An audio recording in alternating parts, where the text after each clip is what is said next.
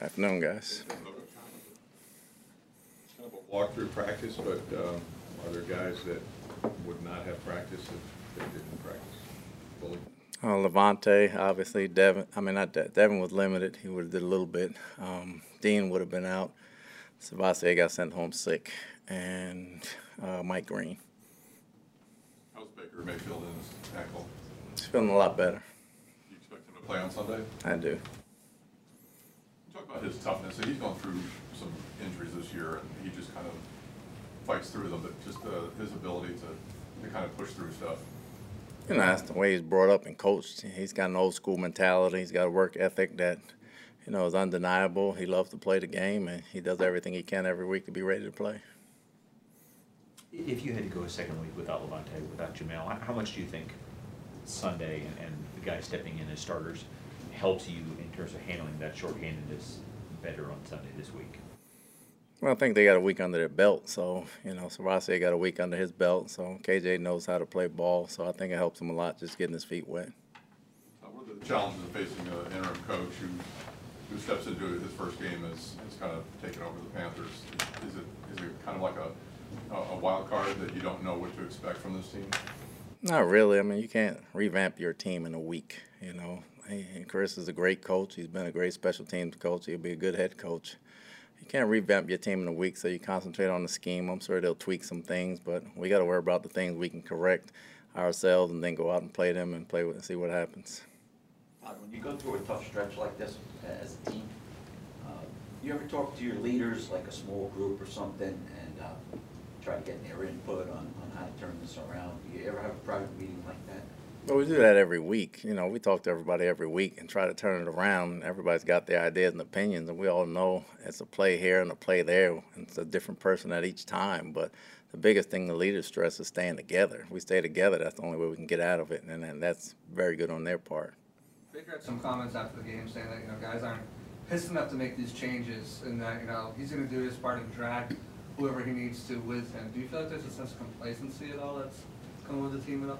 There's no complacency. There's just youth. You know, you got it's accountability. You got to bring one along. Everybody's playing hard, but until they start being accountable for each other, and I've told them this, you know, we won't turn this corner until they start being accountable for each other on the field.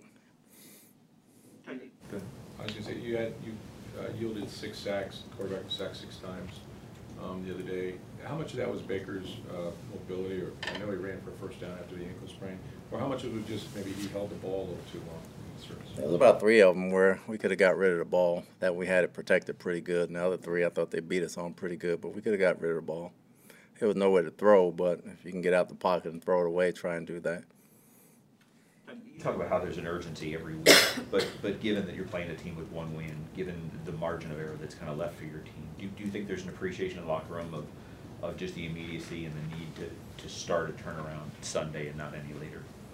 Yeah, it's got to start Sunday. We, we don't really care if it was a 12 and 0 team or a 1 and 10 team. Uh, You know, we got to start with ourselves and we got to play hard no matter who we're playing on Sunday. The urgency's got to be there no matter who's on the other side of the field. Talking, talking about accountability in the locker room and, the youth, is there, are, are you, feel like you're missing one of those guys that kind of just shake the room up and just get in people's faces and kind of, you know, get that, get these guys to take accountability for their play? They're accountable. Let's not let's not put this out of proportion. These guys play hard and they work hard, and they're immature in some ways because they hadn't played in a bunch of ball games. But we have enough guys to make plays. We just got to make a play here or there. That has nothing to do completely with accountability or holding each other accountable. Certain guys are shy and won't speak as much, but they play just as hard. It's not a thing of nobody's holding anybody accountable. Certain guys are. Certain guys got to become leaders, and that's just how football is when you're young. Mike Evans has scored the majority of the, the touchdowns for you guys. Do you have to have more balance uh, from other guys stepping up? Uh, is that maybe probably the problem you're having maybe in the red zone? That's, you know, a lot of times they're keying on Mike, but obviously in the last game, he was left open a couple times, but. I mean, we we got to up. execute. We got to execute. You know, we get down there on the one inside the one in the first quarter. We got to execute. We got to execute. Can't have penalties at the wrong time. Can't get sacked at the wrong time. It's a it's, it's a group effort. For, for to have nine touchdowns and more than half your passing touchdowns when opponents know where he is on every play, is there a key to, to having continued success when everyone knows you're a focal point of the offense, if you will? I mean, it comes with being a great receiver and understanding as an offensive coordinator and offensive line what you have to do to get them open and, and continually go to them. There's a lot of great receivers in this league you see every week that have big games, and you know they're the guy going in. So that's a credit to Mike working. Is it frustrating, Todd, not to get a little more out of Chris? Uh, uh, So far this season, I think he's got one touchdown, and uh, you know he's a lot better player than that. Oh, he's definitely a better player, and he's doing everything he can. He's been a little nicked up, but we got to get him. We got to get him in the end zone as well. You know, we got to keep Mike's production where it is, and we got to bring Chris's up to where Mike is.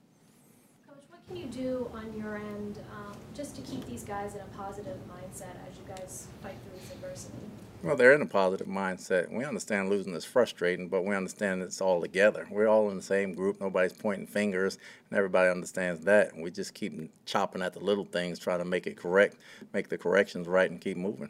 Coach, you look at every game that you lost, you've been right in there at halftime, you know, with some of these top tier teams in the league. What is it about coming out of the half that self implodes and missed opportunities, mental mistakes?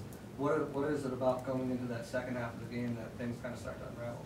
They're self-inflicted wounds, self-inflicted wounds, and it's a different guy each time. We definitely got to coach it better, and we definitely got to play it better. We're in these games in the fourth quarter. We're not getting blown out. We just have to start making better plays. No, there's, there's veteran players make mistakes, and young players make mistakes, but your mix of your team is just that, right? You have guys that have played a lot, and then mm-hmm. guys that haven't played at all.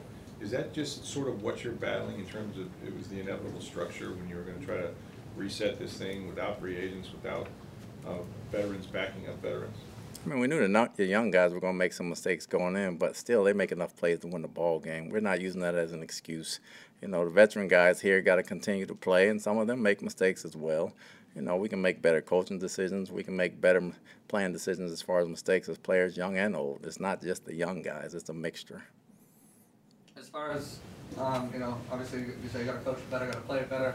The, the guys are watching the film to see where they can get better. As far as coaching, what do you and your staff do to kind of see where you can make those improvements week in, week out? Got to make sure the guys that can do certain things are doing the things that they can do well. You know, we got to continue to do that, but not without being predictable. We got to make sure we put guys in position to make plays and have a chance to make plays that accentuates their strengths and hides their weaknesses. Todd, no one, no one in this room is, is used to seeing Tristan uh, struggle, uh, even for a quarter or a game. Uh, Do you appreciate um, him trying to, you know, manage his way through this? He's- He looks a little hobbled. He's hobbled, but it's that time of year. You know, he's not going to make excuses. I'm not going to make any for him. We know he's a warrior. Uh, he gave up a few sacks. I expect him to bounce back this week. Thanks.